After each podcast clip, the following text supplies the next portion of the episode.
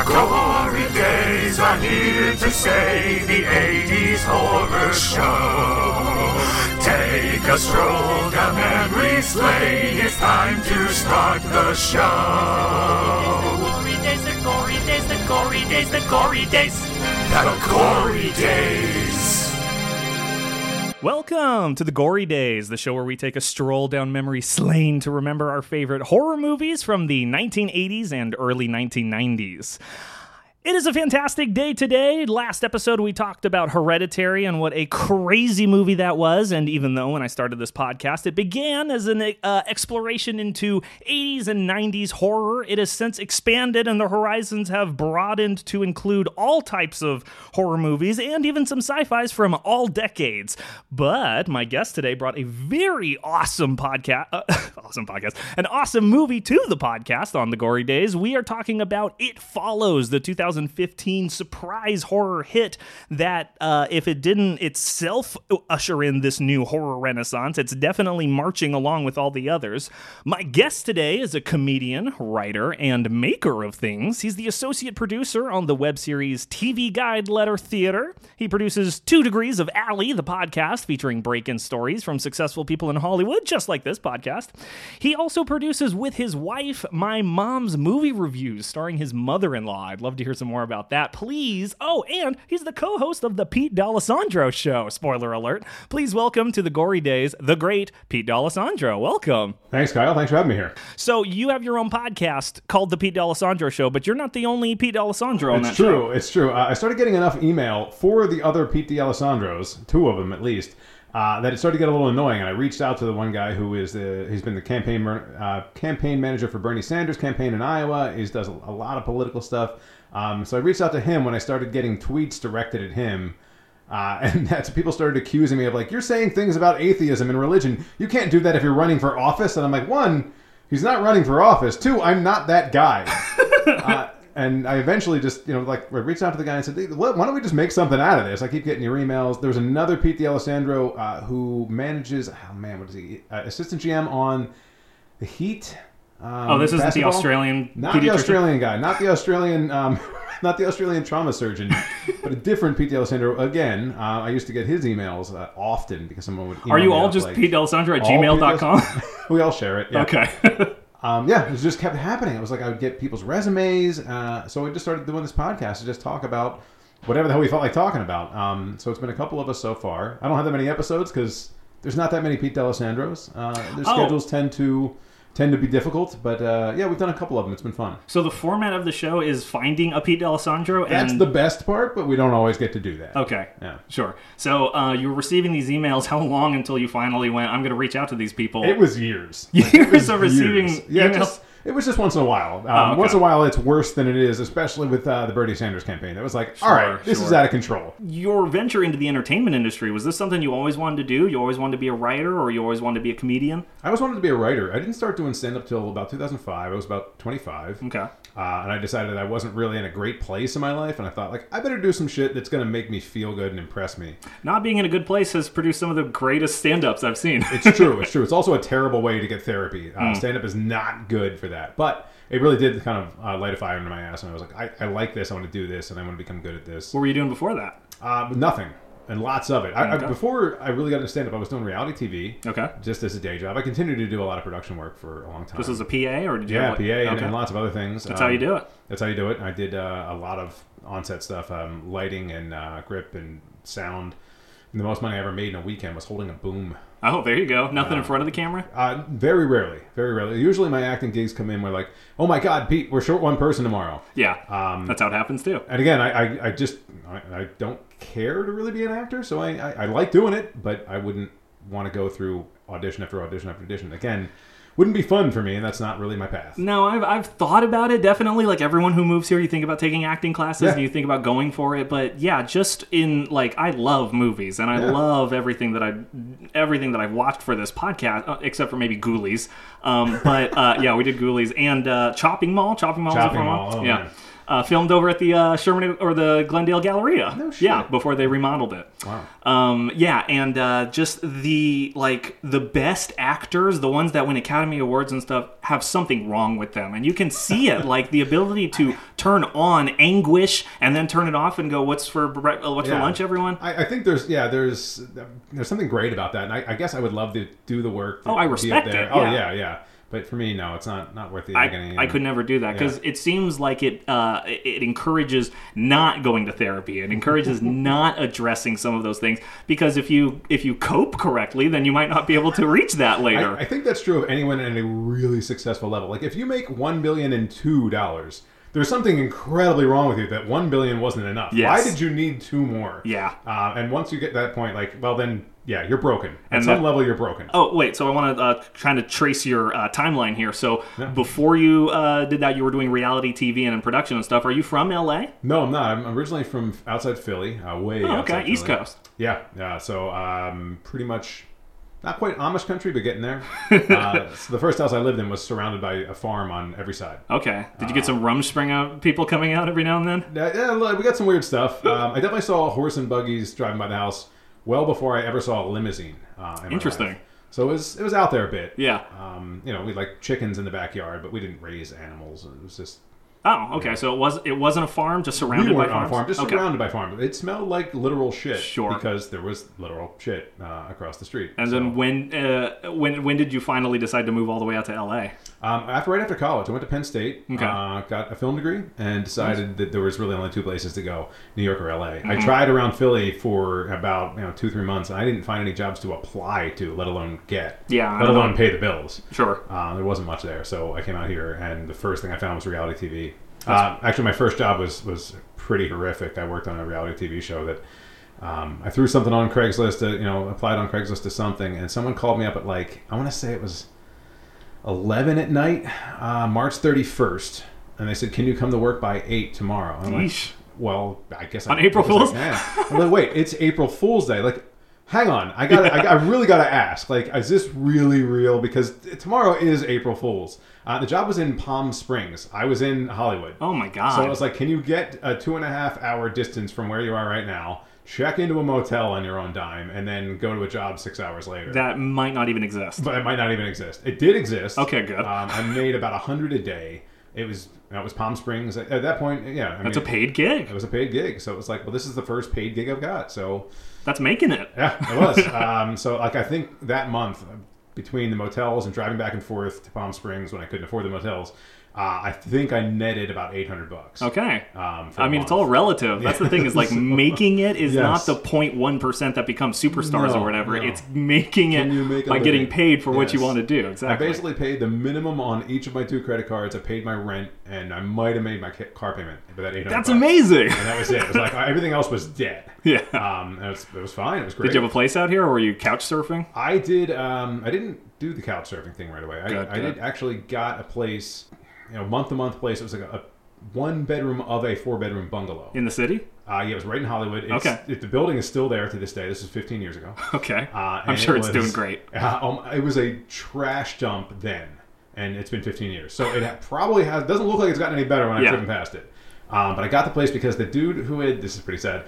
The dude who had had it the day before had been evicted and was now living in front of it on the sidewalk. Oh, wow. So it was pretty bad. I mean, like, that's the kind of place it was. It was like if you scraped together money and you didn't have a place to live last week, well, you could, you know, if you got a couple hundred bucks, you could do it. he was It's literally. literally right there on the sidewalk. And yeah, he's a, an example of what could be. exactly. be. This Yeah. is like there by the grace of God. Uh, you know, so that job felt real desperate. That 800 bucks was like, all right, I made it in another month. And so when you moved out here, uh, you didn't have that job. You moved out here with just uh, and a dream. Yeah. Did you have a hoping car?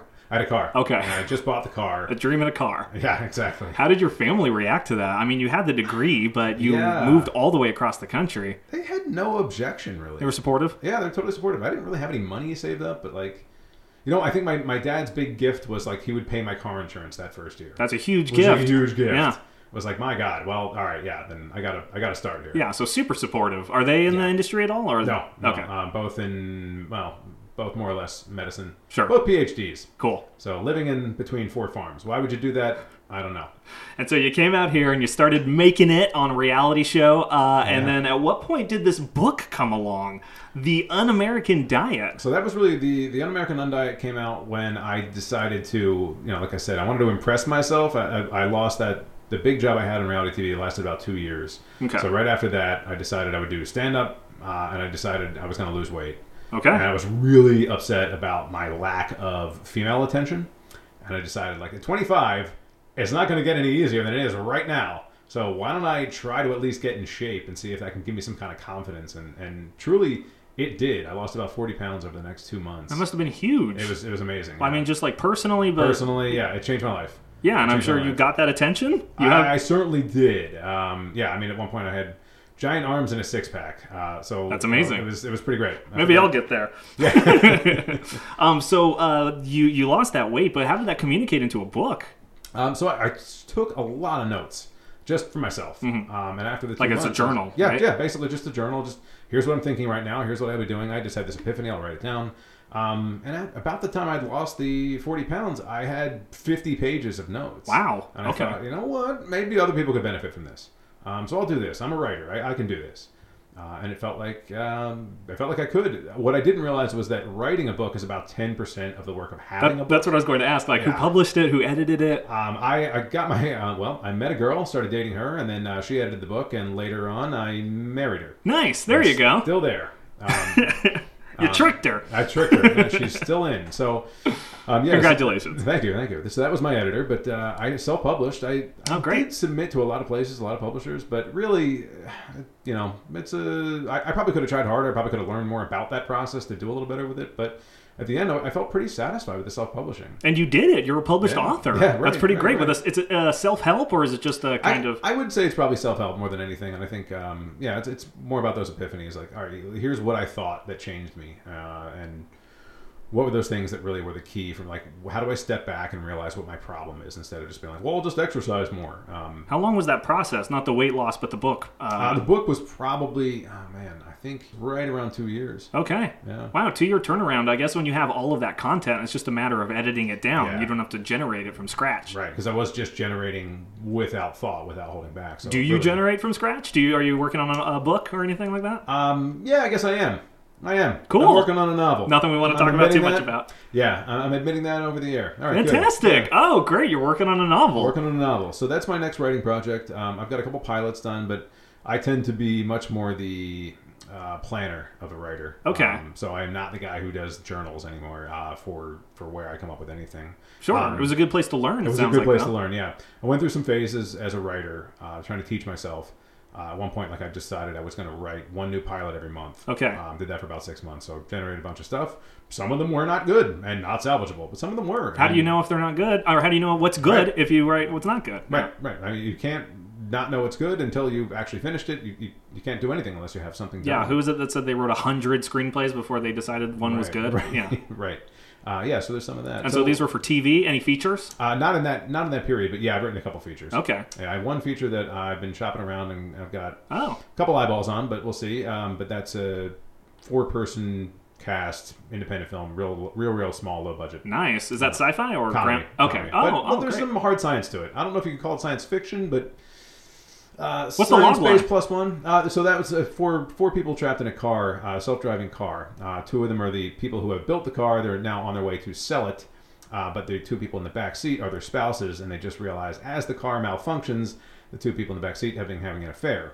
Uh, and at that point, they're stuck trying to fix the car, trying to deliver the car, and also survive their relationships. That's fantastic. So it's really a character piece. at Really its a core. character, and it like is- the the science yes. is a setting. Yes, Yeah. absolutely. Science is a setting, and as good science fiction would be. Again, I'm like, can you count self-driving car if it's a slightly different self-driving car as I- science fiction? That's what's interesting is that like if you had pitched this before Tesla and all of that, then Yeah. absolutely it's it's Right. complete fiction. But the Five closer, ago, yeah, yeah, it makes me think of the new Child's Play remake or reboot or remix that they're trying to put out where Chucky isn't a possessed serial killer doll anymore. Now he's a rogue AI Yeah. because it's just kind of society upgrading their horrors. We always have to make people afraid of what's the new thing. Yeah, so, that's true because yeah. Mm-hmm. that, that is what we're afraid of, and we're easily scared of. What's like, oh, it's right there. I remember when GPS first came out, there was that CSI episode of the rich couple going out to an opera and the GPS takes them down a dark alley and they get killed because the hackers hacked their GPS. And my mom, you know, of course, ran with that. Uh, Yeah. that's that's what that's what uh, you can tell when technology is getting uh, really interesting because people start getting un- irrationally afraid of it. Yeah, yes, they do. Um. So yeah, you mentioned off, uh, mic, that your uh, wheelhouse is more sci-fi, and in fact, you have a short out there, Camp. Uh, how did that come about? Camp, camp definitely isn't sci-fi. Um, No, it's not. But, but, the, but yeah, that is my wheelhouse, and I keep working outside my wheelhouse, which probably isn't great. Um, well, you're spreading your. I mean, it's not spreading too thin. It's I'm uh, learning. I'm learning different capacities, yeah. and uh, it's certainly cheaper than shooting sci-fi. That's for sure. Uh, camp was really being a Pete of all trades. being a Pete of all trades. So what happened with camp was I was working um, as an engineer um, all over the place. I was actually working out of a suitcase, essentially. a traveling engineer. traveling engineer. I was working for a contract on the U.S. Postal Service for some machinery, Okay. uh, and Some top secret stuff, I'm sure. exactly top secret. Um, so sorting mail, uh, basically working on a giant machine that sorted mail. Um, as a part of that, I would travel constantly. Like I would get off a plane and check my voicemail, and they're like, "You know what? Now that you've landed in Kansas City, we don't really need you there anymore. Can you get back on a plane for Detroit?" Oh my God. Uh, so that would happen. Not Some frequent regularly, but- flyer but miles, Yeah, but- some real frequent flyer miles. They paid me a lot of money because of the horrible travel, and horrible schedule, and it was eighty-hour weeks. You could have no uh, social life. Absolutely no social life. Um, I really tried to do stand up. I was doing it, but you just you can't book anything. Like, hey, I'm going to be in town for two days. I hope. Can I get a spot in two Yeah. days? Yeah. So you really didn't have a lot of time to even do that stuff. Um, so did as much as I could, but eventually I'm staying at my friend's place, and um, I haven't written in forever because I'm working 80 hour weeks. So his cat, after a couple months, I, it was awful, awful cat. Uh, just so cruel. I, I did grow to love him, honestly. Sure. But at one point, like we we bonded, we we figured it out, and he just turned out of nowhere and scratched the living shit out of me, and it made me realize, like, oh my god, this isn't my cat. This isn't my house. I don't actually have this guy as a roommate. Like, I'm not. I'm in Maryland. Why am I in Maryland? Why? What am I doing? This isn't my life. I got to go back to writing. I got to go back to doing something. Wow. Uh, so I decided the first thing I, I had was this idea called Camp. It was a movie about uh, three guys who are hiking in the woods. They're lost, and one of them dies. Yeah. Uh, the other two are wondering like, what happened? Because none of us saw it. So did you do anything, or did I? Do you think I did something? Because so it's that whole that whole game of two guys trying to figure that out. Um, yeah. No, it's great. I watched it. Oh, thanks. Yes, thanks. it really it's is. a little bit. There's definitely an element of. I, I think at the time I had probably too recently watched uh, The Edge, uh, David Mamet.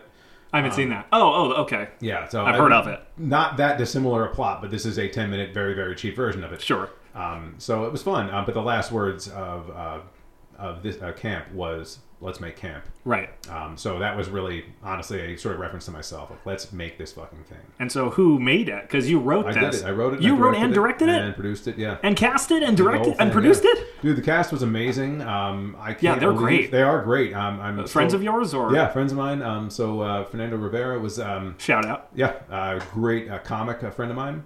And I really, I hadn't realized, but I really had had his voice in my head when I wrote his part. Okay. Um, I found two other guys, uh, Tim Clifton, who played our lead, uh, who's brilliant, uh, great He's good. guy. Yeah, and uh, then we had uh, Scott Foster, who uh, unfortunately, rest in peace, uh, passed away a few years ago, but brilliant actor on his own. Uh, what a guy! And brought Which so was much to it. Uh, Scott was um, oh, Victor. Um, God damn it, you would call me on that. Uh, darker skinned guy, uh, taller guy. He was uh, Ah, ah, gotcha. uh, yeah. Okay. Okay. So Yeah, he did a great job. he did a great Phenomenal. job, and he was just this huge personality to be around. It was so much fun. Um, and I'd actually written one of the parts for the, the car movie I mentioned, Stuck in Car. I'd written one of the parts for him uh, before he passed away. That's great. So yeah, So, uh, did that make any circuits on uh, festivals? yeah, I made a couple festivals. Uh, the action on film was probably the biggest of those. Um, Actually, Scott uh, eventually wound up working with the Idlewild Film Festival. Um, Okay. Just a little later, and we had uh, we went there for a big a big show. I think we had two screenings there, and he said I didn't make the one of them. He said people were just it was packed and people were on their feet, and I was like, well, this can't do better than that. Okay. I can't do better than that. I was so happy. So, real happy with that film.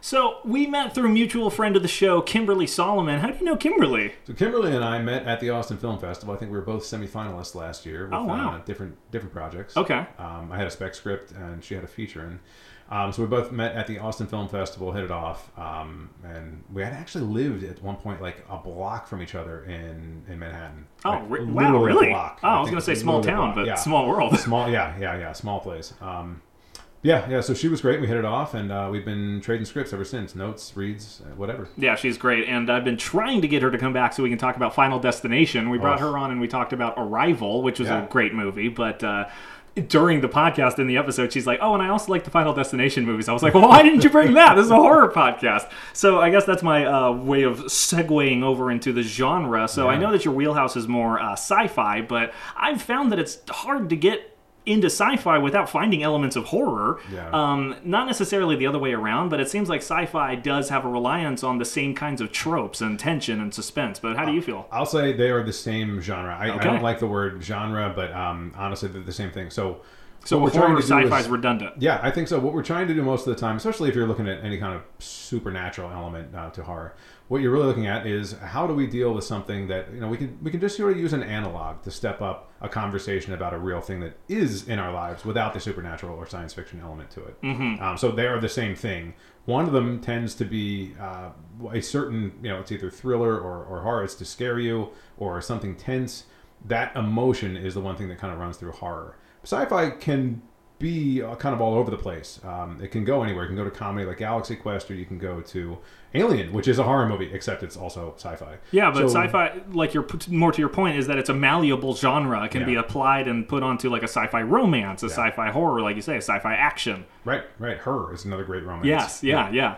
Um, and uh, that hits on another thing that I didn't think about is that both horror and sci-fi both uh, attempt to understand the ununderstandable. Like uh, Yeah. we use science, hopefully, to eventually explain something that at one point was no different from magic, was no different Right. from ghost stories, and we just discovered the scientific reasoning for it. Yeah, yeah, and I think um, Mary Shelley is the one thing that just I mean, opens my eyes. Yeah, just like, well, wait a minute. There's really nothing to call science fiction before this. I mean, there is, but man, what like what a clear cut invention of a genre, if there is such a thing. Yeah, I wonder. I wonder what would be the first introduction of a of science fiction in our history. Because, like, I bet there's an argument that the Bible has elements of science fiction in I it. wonder. Yeah. Yeah, yeah. But that's not what this podcast is about. We're not talking about the Bible and its elements of science fiction. Um, so how, uh, why do you find yourself uh, so enamored with this particular? I won't use the word genre, but Oh, no, sci-fi. yeah. But yeah, with sci-fi, I think for me, it, it gives us such a wide range to talk about anything specific. So you have a world, and you can put that world together any way you like. Mm-hmm. Um, whether that's just you know, Black Mirror does a great job of just taking us 15 minutes into the future. That's the premise of that. Yeah, again, it's very grounded. yeah, um, and comes to close to a horror uh, many times. Yeah. Um, Some of them are even romances, which is fascinating. Absolutely. I mean, there's been a couple great romances. Yeah. I mean, everyone likes to talk about San Junipero. As Yes, episode, that's- that's what a- exactly what I was thinking. Yeah, what a wonderful episode. So we we can take a world and then we can ask some questions and ask some questions about us. We can use that world to explore the answer to that question, or at least a potential answer to that question. Yeah, that still plays on a theme from our reality. Yes, exactly. Yeah, um, I think Galaxy Quest is really this question about redemption. You brought that up a second time. Yeah. That's my dad's favorite movie is ah, Galaxy Quest. so good. Such it a really is great good. comedy. Yeah. Yeah. Both So as like a, a lampoon of Star Trek and as its own just standalone as its movie. own movie too. I mean, it really does work well. There's this one scene at the end of Galaxy Quest. This one moment really where um, we finally see Alan Rickman's character like you know he's hated this stupid line over and over. There His are- arc. yeah, his, his whole arc kind of completes, and he, you know his the, the guy who's been worshiping him. You know, is dying, and he finally says the goddamn line again. And he actually, this is the first time it's meant. Yeah, he to him, and believes he it. really believes it. He loves it.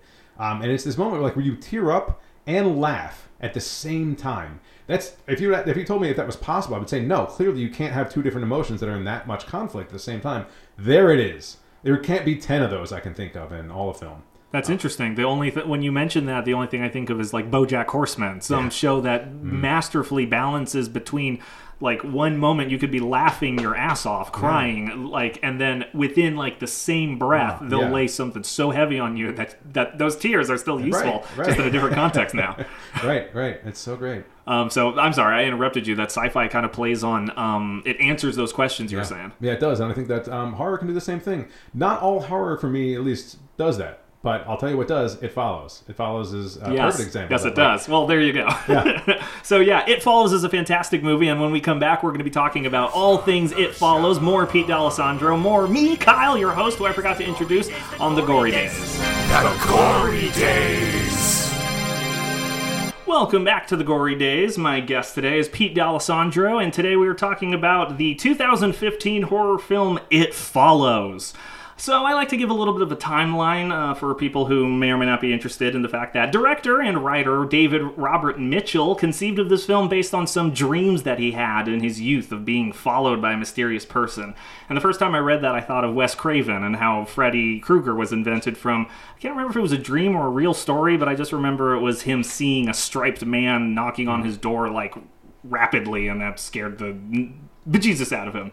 So, uh, the role of sexual transmission actually came later from Mitchell's desire for something that could transfer between people. So, it's interesting listening to his uh, interviews and articles uh, where he's kind of dissected his own film because he doesn't feel that the movie has that much to do with sexual transmission and STDs. But it's a, it's once again a thing of like once you create an art, it's not yours anymore. It's for interpretation of other people. Right. Like I'm sure people could watch Camp and find things that you never Yes. would have uh, inferred from it. So in 2011, David uh, Robert Mitchell finally starts writing the movie, and it, they start filming in Detroit in 2013.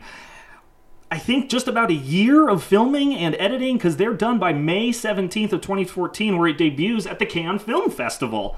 And it takes the Cannes Festival by storm, picked up by Radius TWC for distribution, and finally we get the limited release in the United States on March 13th, 2015.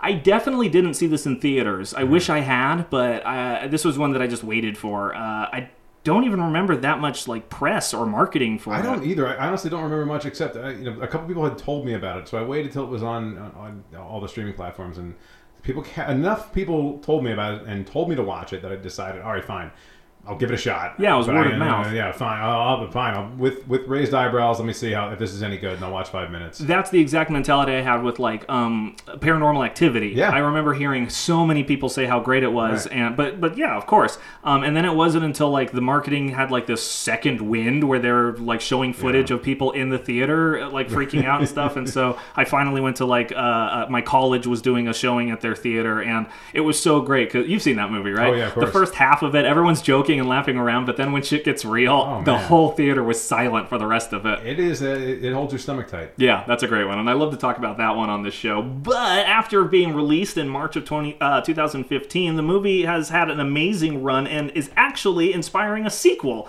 I had no idea, and they certainly didn't, that this movie would do that well. And so the sequel that they're planned apparently uh, has them following a victim who attempts to trace it all the way back to its source to kind of answer the questions that, frankly, I wasn't interested in having the answers to, but I'm sure someone out there is. So, as I mentioned, written and directed by David Robert Mitchell, the music is by Rich Vreeland, aka Disasterpeace. Uh, that's a D-I, that's a disaster P E A C E. Uh, I went on Spotify and listened to some of his music. He's got like this kind of chip tuney style. It's nice. Um, apparently, he also did the music for Fez, a video game that I've never played. I don't know either. Um, and uh, as I mentioned off mic, this is not an A24 film. I totally thought it was, and it has that same kind of feel of a high budget, indie feeling horror movie. But nope, it's in fact. Uh, Northern Lights Films produced it, and Animal Kingdom with uh, Two Flints pro- uh, distributed it. So the movie stars Maika Monroe as Jay, Keir Gilchrist as her friend Paul, Daniel Zovatto as uh, Greg, this like heartthrob that lives across the street, Jake Weary as Hugh, aka Jeff, Olivia Luccardi as Yara, and Lily Sepp or Seppi as her as Jay's sister Kelly. Um, who, hmm, who's that? I have that written down. I don't remember. So, really quick, I'll just go through. I don't want to do beat by beat. I'll just go through the synopsis really quick uh, to remind everyone of what the movie is, and then we'll talk about some of those themes.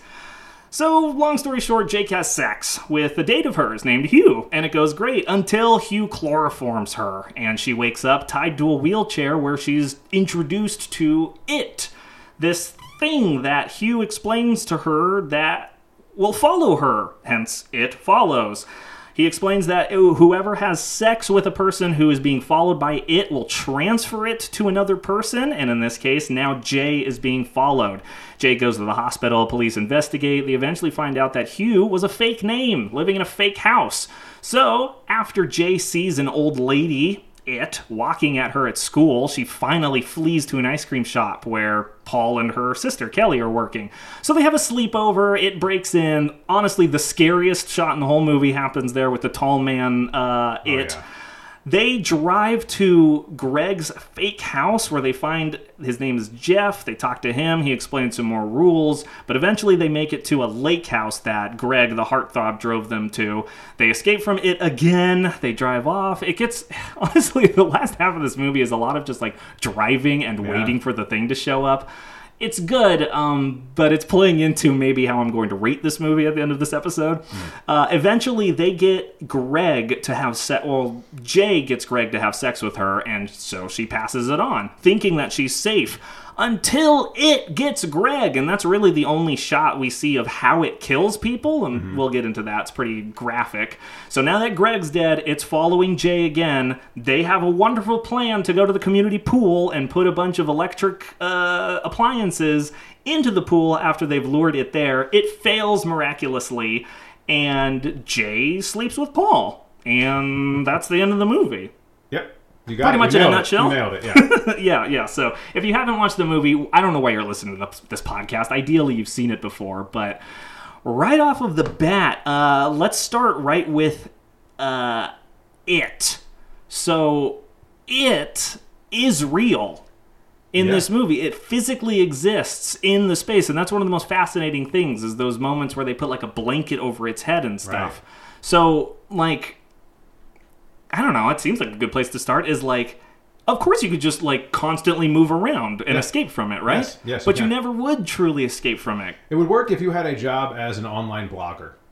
yeah, yeah, as a travel not, like, blogger. You can't get a job at Subway uh, and have this thing follow. You can't go anywhere for eight straight hours reliably. no, you'd have to be like a millionaire who has homes Yes. all over the world, yeah, or Right. something. Right. Get one hotel room uh, in every country for a year. And even then, that implies that it can't like get on an airplane or something, even though it's intelligent. It seems like it could totally get on an airplane if you were letting it close enough to get on the airplane. Yeah. In which case, maybe you could force it to fly somewhere else. So But I guess- you could just fly somewhere else. yeah, I guess I'm getting a little bit ahead of myself. So why'd you bring this movie in? I'm curious. did I What's your this movie in? relationship? I think my, I, I love this as a fascinating piece. This movie is it answers one question, uh, and that is how do you live with an, a, an STD that you can't get rid of? And to me, I don't know what the writer and director said. I, there's no other way for me to interpret this movie. It, it, yeah, that the it's really hard. The first thing anyone would come out of this is, oh, it's a supernatural STD. Yes, like yes. whether or not it's a direct allegory for people in the real world to think about, Right. it is a supernatural STD. Yes, this is a sexually transmitted curse. Yeah. And it's so original. Yeah. I- I've never seen a film do that before, where like we've had ghost stories, we've had curse stories, but the idea of transferring it through sex is so unique Yeah, it's and so so, original, so fresh. Yeah, I mean, there's always that cliche in horror movies like, oh, you can't have sex, you'll die. Well, let's just start with that. Yeah, exactly. This, if anything, immediately subverts that. Uh, the the the trope that if you are a promiscuous, especially woman, Yeah. uh, and you're having premarital sex, then you are doomed to be brutally slaughtered and punished for it. Right. Unless you're the naive uh, girl who ends up not a virgin at the end, then.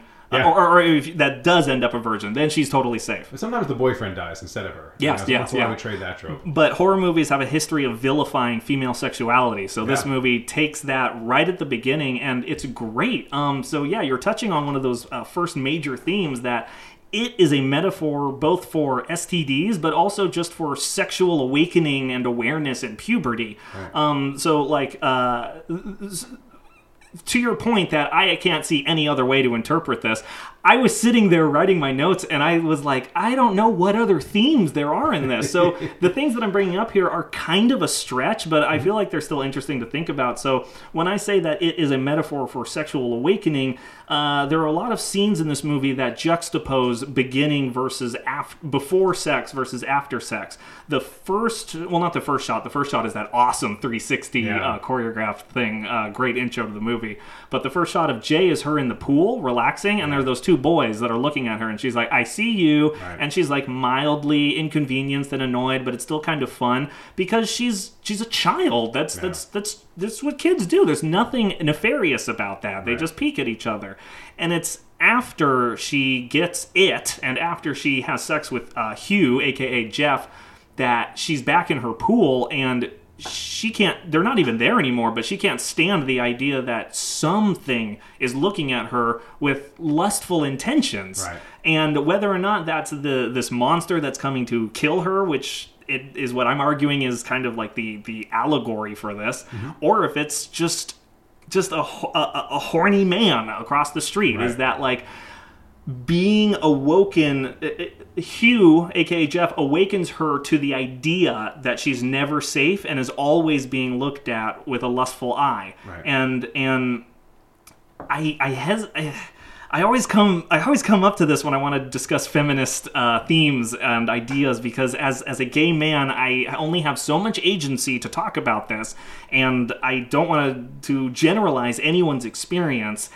And I feel that a woman a person really but women particularly learn that they are not safe eventually that that all of us go through childhood and we do things and parents say things like come back after dark but we don't understand that until we're we, we learn it the hard way or we're taught it or we just grow up being a good goody.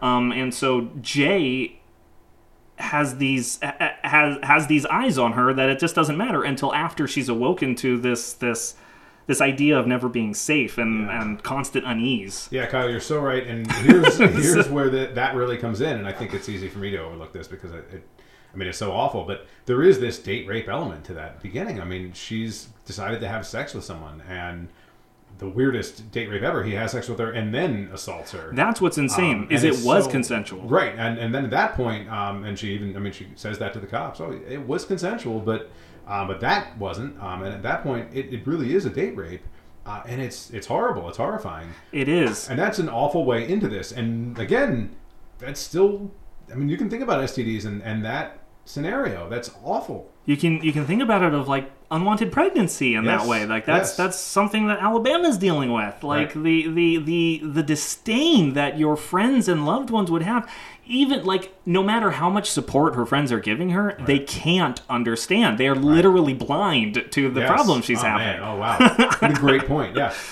Yeah, that they can show as much support as they want, but they they haven't been violated. They haven't experienced the, the the sexual trauma that she has that now results in her looking at her body completely differently. Right. Before she's going to the movies, before she's going on her date, there's that long pull zoom in of of her like looking at herself and doing her makeup and stuff. And afterward, after she's gone to the police and after they've investigated things, there's that scene of her just looking at herself again and and just Totally different. And Totally just different. being disgusted at like what other people would find attractive and it's just yeah and i i have yet to experience anything like that i hope i never do and i feel horrible for people out there that have and i think it's kind of it's kind of offensive for the director to say no that's not what it is like it doesn't I, I do wonder about that one. Um, but yeah, I think, you know, there's no better way to talk about it. Like, I don't want to go through that, but how can I relate to it? Well, how about art? Yeah about art as a way to open people's eyes to that? I Well, I would love to hear your perspective as a writer. Like, I am personally terrified of writing a female character, let Mm-hmm. alone a female's like general experience like this. Like, I don't know if Robert Dave, if David Robert Mitchell experienced something like this. I don't know if he interviewed women that experienced this, but there's a part of me that is like, for representation's sake, like, like who? I don't know. Where does the responsibility lie as a writer? I think that's a great question. For me, it relies on being a writer. Okay. So my, I'm a straight white man. You know what perspective I'm going to bring to everything? Straight white man. So the least I can do is try to introduce characters that uh, challenge that perspective and bring that in. Because any writer's room that ever hires me, they're going to be hiring a straight white man. So I better be able to find uh, some other voices uh, that are a little more interesting. I don't think if you hire a black woman that you we would assume that she can't write a white man. Um, I think we have a responsibility as writers to be able to write other characters and write other people. You can't be afraid of that. That's great. And uh, does the responsibility carry over into interviewing people for their experiences and trying to get like a real perspective, whether or not they're able of telling their story? You're able to take their experience and communicate it. Yeah, I think you have to. Um, I think what, what can you possibly do if you don't ask that person questions? And now, as the devil's advocate, when does that become appropriation? Where is yeah, the line? Yeah, so it depends. How is your subject feeling about it? Yeah. Uh, that's the line. If they're comfortable, then I think you're okay. If they're not, then you're not okay. And it seems like there's a push for uh, especially now in this in this time of inclusion and diversity, that it's like if you're an, if this is an Asian American story, then it better have been written or directed or both by an Asian American team. Yeah. Because if not, then it feels disingenuous. And that's just for instance. It just seems like if you're telling a blank story, you should be of the blank. Right. And I don't think that's really realistic. I mean, No. maybe that, that is the flavor of the day, but I don't think that's really reali- realistic. Because unfortunately, not everyone can tell a good story, even if they're lived it. You know, Right, like right. like I it takes something different to be able to communicate a good yeah, story. you really need to be able to find someone else who can be uh, not too close to the story to tell it correctly. Um, I just watched uh, Always Be My Maybe the other night. Just came out. I was Netflix. halfway through that and I had to go to sleep. uh, it, was a, it was a great movie. Um, it's about. Uh, it's got Randall Park and Ali Randall Wong. Park and Ali Wong. Um, she does not play someone who is Korean. Um, he does. The writer is neither um, Chinese or Korean or anything. Um, she is, I think, of an Indian background. Yeah, right? but she plays yeah, Vietnamese yeah. character. Yeah. Yeah, so you can't really have, you can't narrow that. Like, when is it too narrow? Well, are you? What part of China are you from? Because the story is about someone who's from northern China. Well. Yeah. At some point, we all have to just be like, well, we're people, and we have to be able to tell each other stories. We- Yeah. we need to be Otherwise, able it to- becomes Asian people movies and Yes, black people yes, movies. and we, we can't really have that. That doesn't really work. Yeah, and yet, uh, what's his name? Perry has made an entire career of off of it. Yes, for sure. What is his name? What uh, not it Perry? Tyler Perry. Tyler Perry. Yeah. Thank you. Yeah, yeah, yeah. Big, uh, Big Mama's house. Not Big Mama's house. God, I'm all over the Um, place. Martin maybe, Lawrence. yeah. I'm gonna erase all of this so I don't sound offensive. The next theme that I have written here. Oh wait. Um. So another thing on the uh, sexual rapes, uh, on the sexual assault and rape survivor allegory is um how uh, the police and neighbors treat her. That when the police show up, uh, Greg and her neighbors come out and uh, are looking across the street and they're like, um, she's such a mess. Yeah. Um. And the police's the police questions are even like they have a condescending tone to Yeah. them. Like I wrote them down. They're not condescending. It was was it consensual? Right. And have you ever been to his home? And she feels she so she carries so much shame in her answers because it's like no, I I realized no, Yeah. and it was consensual, and I didn't even know who he was. Right. He wasn't even who he said he was. Right. It was like, well, I yeah, I went to his house, but I never went inside, and I never thought that was And- weird. I never questioned that. But now, now that I'm back here, it does seem weird, and that all comes across in the acting. But in the real world, that's not weird. That's not weird at all. Tinder and Bumble and Right. these things like live off that. I can't count the number of people I've slept with who I've never been to their house.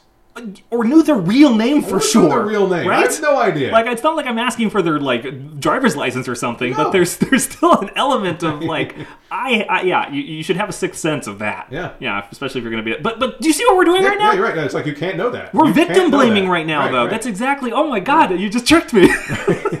We've all been there. We've all done this stuff, and, and you know what? Normally, nothing bad happens to us because it's not an unreasonable leap for us to do those things. and if something bad happens, it's not, your, not fault. your fault. It's not It's your fault, just- and that doesn't paint you as a deviant for the rest of your life. right, it is in no way. It is someone else's fault. Someone else does the crime, not the victim. because we should not be adding more to them. They have so much on their plate already. As a survivor of sexual assault or rape in this movie, it's communicated by an actual freaking monster that may be killing them at any moment. And having your friends and family lay extra blame on you for, well, he wasn't even who he said he was. You should have known better. Let's go more allegory here, and just not only do they not, they're not really relating to that. They don't believe her. Yeah. They don't believe. Oh, there's a monster following you. Hmm. I'm Even- sure there is. Even as they're helping her, Yeah. they're at the pool and they've they're still like, where is it? Yeah, all right. I, I can't see it. Is so- it following it? Yeah. Right, yeah. and Greg, I mean, Greg dies because he doesn't take it seriously. He Yeah. doesn't believe. He What has another, no in- another STD reference there. Yeah, it's he has no intention of supporting her. No, no, not at all. Yeah. He's like, "Ah, this makes you feel better. I got laid. It's all good. Yeah. No, don't worry about it. We're and, all safe. Yeah, and he's killed by his mom it, in the form of his mom, God, which is yeah. so crazy. So crazy. And that's where we see how it kills. Yeah. So the only uh, we see Annie in the beginning, and her leg is like broken frontwards all the way over her. And so when I saw that, I was like, oh, it just like beats them to you, death. Yeah, right. it just like throttles you. And sometimes it does. Sometimes it just pulls on your hair. Yeah. Sometimes it throws things at you from across the room. Right. Like and sometimes it humps you to death. So Yeah. I couldn't figure out like yeah what what its modus operandi was, but that one for sure is. I still can't make heads or tails of it, and I feel like it's shot in that way to to, Mm-hmm. to, to also make it. But all I know is that it is sexually charged and horrific when when it is killing Greg because we see Greg and his neck is broken. Um, Yeah, so like I said, once you've been violated, there is no easy fix. It will be with you forever, and now everyone you look at, you have to look at with suspicion. Even even like it could be your mom. Right. It could be your dad. And I feel like that line That is victim, a, yeah. exactly is about like it could be someone you know. Right. It could be a total stranger or Right. it could be someone you know, just like in real life. What a great perspective on like just being assaulted, never feeling safe again, and uh, who's around you? Who's the next assaulter? Who's the next person that's going to harm you? Yeah. Exactly. And you don't know. It could be someone that was once a benevolent person. Yeah, Yeah. you don't know. And that's that's the real horror. The other side of that coin is something that I wrote down here that I'm very proud of. Sexscapism.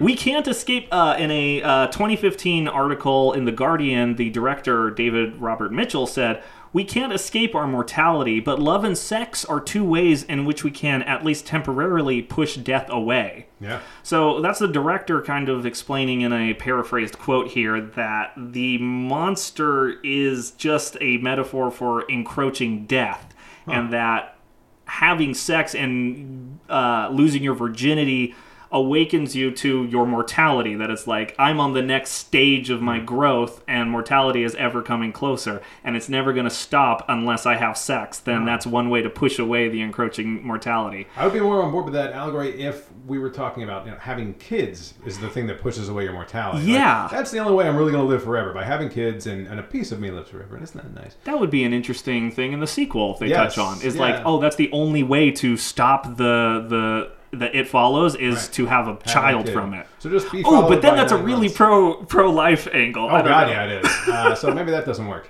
Um, but yeah, so I don't, I don't buy that. That the theme doesn't resonate for me. Yeah, yeah. I don't know. It like I said, this one th- th- these ones are kind of loose and I'm kind of reaching. Yeah, yeah, Um, that's all right. I mean, that's why he said it. He said it. That's what's so interesting about it. so so that was those were the only things that I was able to find. Can you think of any other themes or or, or stuff that popped out at you? Because I was really reaching. Like I get. Mm, because there's the part where Greg is teaching her to shoot, and it's pretty much a red herring. Yeah. Because, because like, yeah, she's like, because that's an element of you know safety, and Yeah. like, uh, like the brave one, Jodie Foster, she she suffers uh, mugging and, and sexual assault, and she finds her agency again in a gun. Yeah. And in this one, that's where it kind of seems like it's going. I think that it does go there. I mean, there's that scene at the beach where you know she shoots the thing, And it it's- stops it. it. pays off. Like, oh If my god, she can shoot it, and she gets it in the head, and like that didn't matter.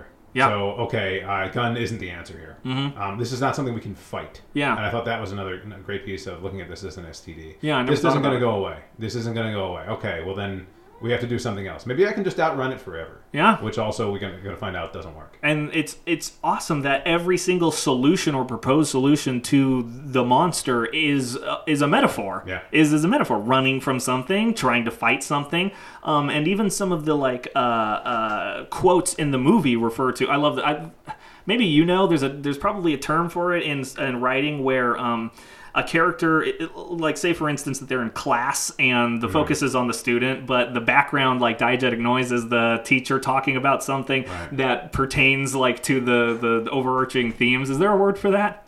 Uh, I don't, but there's such a, a lantern to hang on that. I'm not. That's not it. But uh, there's something there. You've nailed something. Yeah, we need a like, term there. We need a term there. Right, hiding that exposition.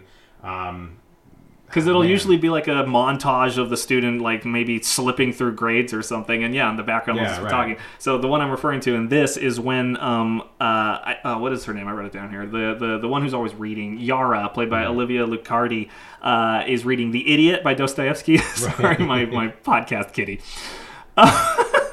is that okay? oh yeah. Okay. Next. um, uh, yeah, she's reading uh, Dostoevsky's The Idiot, and uh, there's a quote from him about uh, waiting and uh, come what may, like Yes. sitting down and waiting. And then there's the other line at the end of uh, being being human and knowing that that will at some point truly end, and how that's the real horror. It's not dying; it's it's knowing I will die. Right, knowing yeah. that I, I will no longer be. yeah, yeah, that's it. And yet, there's some kind of freedom to that too. Yeah. Um, yeah, so uh, a couple of other things. The time frame of this movie is fascinating. Yeah. It's intentionally kept ambiguous through, and I totally didn't notice it my first viewing. Um, I only noticed it through like doing my notes. Is that the the first woman at the beginning, Annie, has a cell phone and a modern car, Mm-hmm. Yep. but that oh man, but uh, her friend Yara has the uh, like clamshell Yeah. e-reader thing, which Right. looks futuristic. But there are also like old cars throughout the movie. It's really bizarre. What do you take from that? I, I didn't. I, I thought this was a sort of an attempt to be timeless. Is that it? Um, I didn't know how else to interpret that, and I thought it worked great. I think so, Um, too. I, it, I never, it never bumped for me. It never bothered me. So I was totally in the moment, and I- I don't need to know when we are. We're in an age that has cell phones. I'm good. That Yeah. could be 20 years. I'm, I'm good. That's all I need. That's the thing is if they don't introduce anything too like uh, different for my mind to take over, because then it would be a Black Mirror thing. Like Yeah. the clamshell e-reader only makes sense to me because e-readers exist. I've never seen a clamshell one, but I haven't either, and it struck me the second time I watched it. I was like, "What? I- Is this? Is that an older device? Is that like a Palm Pilot, or is that something we haven't invented yet?" And I, think, don't know. I think, like you say, it's a time. It's a thing to make it timeless. That Yeah. it's bridging e-readers with clamshells, Right. Like to make it like this this unknowable time. But more than that, the temperature. You have no idea like what the weather is like. It's Yeah. supposed to be in Detroit, but there are. Uh, they, they wear coats and jackets and t-shirts and swimsuits during the day Yeah. and barely anything at all at night and they they don't seem to be at all uncomfortable so And again, I think that's just just to play to the genre, just to play to horror. Like, all right, well, we're gonna wear anything because in horror movies you can do that. It's it's we're gonna need to be scantily clad at some point because it's horror and it's about sex. I like So- that interpretation. I interpret it as uh, it's supposed to be like the whole movie is supposed to be like a nightmare. Yeah. And in that Wow. sense, when you try to make sense of nightmare things, like what time is it? What day is it? Where is this Right. taking place? Am I hot or cold? Like those things aren't as concerning as your teeth falling out or whatever. Right, right, right. Is that the other one? yeah. yeah. Um, uh, so uh, I think that was the last thing that I had here. Uh, last was just yeah that idea that um, this woman, while in most horror movies, when they dare to have sex for pleasure, are punished. She is punished, but spends the rest of her movie reclaiming her agency in a new, scarier world by finding someone who's willing to share it with her through Paul. Yes. Yeah. Yes, and I think that that ending is the moment for me. And I actually had to look this up after I watched it again because other people interpret that ambiguously, and I thought there was no room. For There's YouTube videos there. where it's like, oh, what really happened at right, the end? and I, to me, it's like, well, how do you learn to live with an STD? And the answer, and just in those last couple of shots, is you get on with your life, and you have to like, all right, well, it's going to follow us, but we're still together. We're still going to live the best life we can, and that's not going to ruin us. We're Yeah. going to continue to be normal people. but nothing will change that. It follows. Yes, it will, Yeah. and and I thought that was the best part of the whole movie. Yeah, it's great. Uh, yeah, no, I like it because at the end of the day, this story isn't about a woman having sex and then being uh, punished for it for two hours. It's about her uh, clawing her way back to some semblance of safety again. Yeah. Uh, and yeah, I like that. It it takes another person who probably doesn't understand it yet. I I at the end of the movie, I like to think that Paul still hasn't seen it. But he went out to those prostitutes, and I like that it's left open ended whether or not he passed it on to those prostitutes, because Right. that seems like a pretty safe way to get rid of it.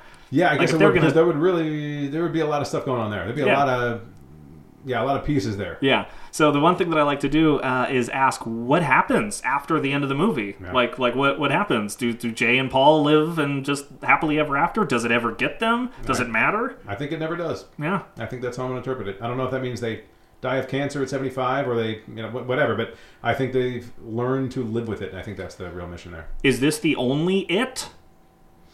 I don't think Like STDs, are there multiple strains and versions? right, right, and I think that would that we'll find all that in the sequel. I guess so. Yeah. Um, I, I for me, yeah, one works fine. That's Yeah. all I need for this movie to work. One works fine. If there were hundreds of others across the world, sure, I guess somebody's going to get two of them at the same time. That's got to happen, right? Yeah, I'm sure. For such an uh, an amazing horror film, there are only two deaths, and one of them is I guess they're both on screen, but you never really see like the blows being done to them. There's no gore, there's no blood, and yet it's still effective. So this last segment, we like to rate our movies on a scale of one to five thumbs, one being the best and five. One being the worst and five being the best, on any criteria under the sun that you want. Pete, what do you think of It Follows? Man, I got to go at least four. I'm, I'm leaning Okay. towards five, but I got to go at least four. I think And- this is a fantastic movie. It's entertaining the whole time for me. There are slow parts where there needs to be uh, for me, and, and the rest of it just just feels great. What do you mean where it needs to be? I think there's a, a point in Act Two, and I wrote this down. As Act Two kind of starts, we're like, well, she's you know, had this horrible experience, and you know nobody quite believes her, and she doesn't know what to do, and she's not sure if she really believes this thing's really following her. And well, I don't know. Let's try to live our lives for a few minutes, and we, we see a few minutes of that at the beginning of Act Two, where she's trying to go on in a normal life, but this is not normal life anymore. No, it's not sustainable. Yeah, Yeah. And I okay. think that was the that was the slow part that needed to be slow. I like that interpretation. So traditionally, we will award our thumbs to characters in the movie. You Hmm. can give one character one thumb, or you can spread them out, or you can give one thumb to or four thumbs to one person. Who are you giving your thumbs to? Um, Man, I'm going to spread them around. Uh, Jay at least has to get two. I think Yeah. there's so much She's she gonna need through. yeah, uh, she goes through so much, and there's so many pieces that she does. I love the fact like she goes and finds those guys on the speedboat, and you're like, oh man, she had to. How, I, it's not that I don't relate. Uh, it's a hard thing to do, and she did something pretty awful. But you know what? Like she's pushed to that point at that, point in the movie. So I'm going two for her. Um, I got to go one for old friend zone Paul. I thought he was a great character. Uh, it wasn't cliche. It wasn't over the top. Yeah, Uh, that actor does a great job. Shout out to job. Keir Gilchrist. Yeah. Uh, Yara, I thought was a lot of fun. Um, just totally different character. And I have one more thumb. I think so. Um, going for Jeff. Okay, It there was you go. so realistic, and he's he's, He's- a shitbag. And when you meet him, when you meet the real Jeff, you're like, I, I get it. Like he had no choice. Because you meet his mom. You meet his mom, And and, they, like- you know, like he had no, like what was he gonna do? Never live a normal life ever again. and they sit outside in the grass. It's like a support group. It's really intimate, and you're like, yeah, I feel for him. And he's still scared. Uh-huh. He's still like, can you guys see that little girl walking towards us? And you don't blame him at that And point like, anymore. He knows that, that that's still a realistic fear for him. In fact, he's the only one that can empathize with Yes. Jay, because because maybe like in real life, only people who experience sexual assault can truly understand what, what other people have gone through. Yeah, yeah, Yeah. What it's like to live with something that isn't curable. Well, that's fantastic. Those are some great awards. I love this movie. I'm so glad that you brought it here. And it is not a perfect horror film, but what is? Uh, Silence of the Lambs. Someone brought that into me. That's a perfect horror Yes. film. Um, but uh, besides that, uh, yeah, it's got some slow parts um, and it's got some uh, performances. Greg doesn't uh, really do much Yeah. uh, for me, but uh, what are you going to do? It's still an incredible movie with some amazing 360 choreographed shots that I, I don't know how they did that. It must have taken them a few tries, but the music in it is this eerily synthy. Yes. chip tuney suspense that's so good and makes me think of John Carpenter's best.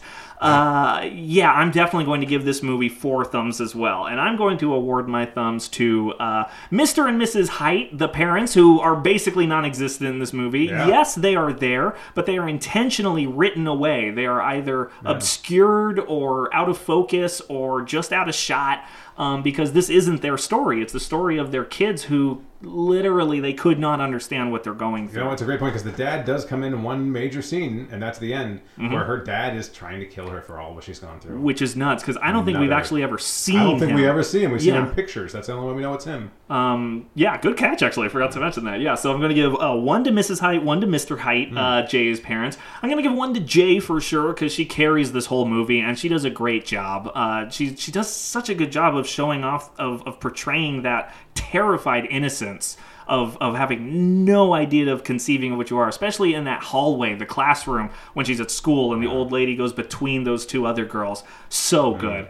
Um, and then finally, I'm going to give the last one to uh, Yara. I thought Yara was great, Yeah. and she gets a blood squib in her neck that she had to uh, affect, so she did a great job. Yeah. And that is It Follows. Uh, Pete, is there anywhere that people can find you online if they want to keep up with you? Yeah, a couple places. I'm, I'm on Twitter somewhat frequently uh, at Pete of All Trades, and then you can find my website uh, Pete D'Alis- uh, PeteDAlessandro.com. I don't know how to how you would spell that other than We'll put it in the Yeah, description. that'll be good. Um, and then, um, yeah, you can find my book, The Un-American Undiet. I'll probably search for that or just look at PeteDAlessandro.com. and the podcast? On the podcast, um, you can also find on the website, PeteDAlessandro.com. Okay, That's probably fantastic. All right. Well, thanks for coming to the show. Uh, next time on the Gory Days, I think if you're following my schedule, we will be talking about. I don't have my schedule in front of me. I don't want to spoil it for you all. Stay scary out there. Days. The Gory Days.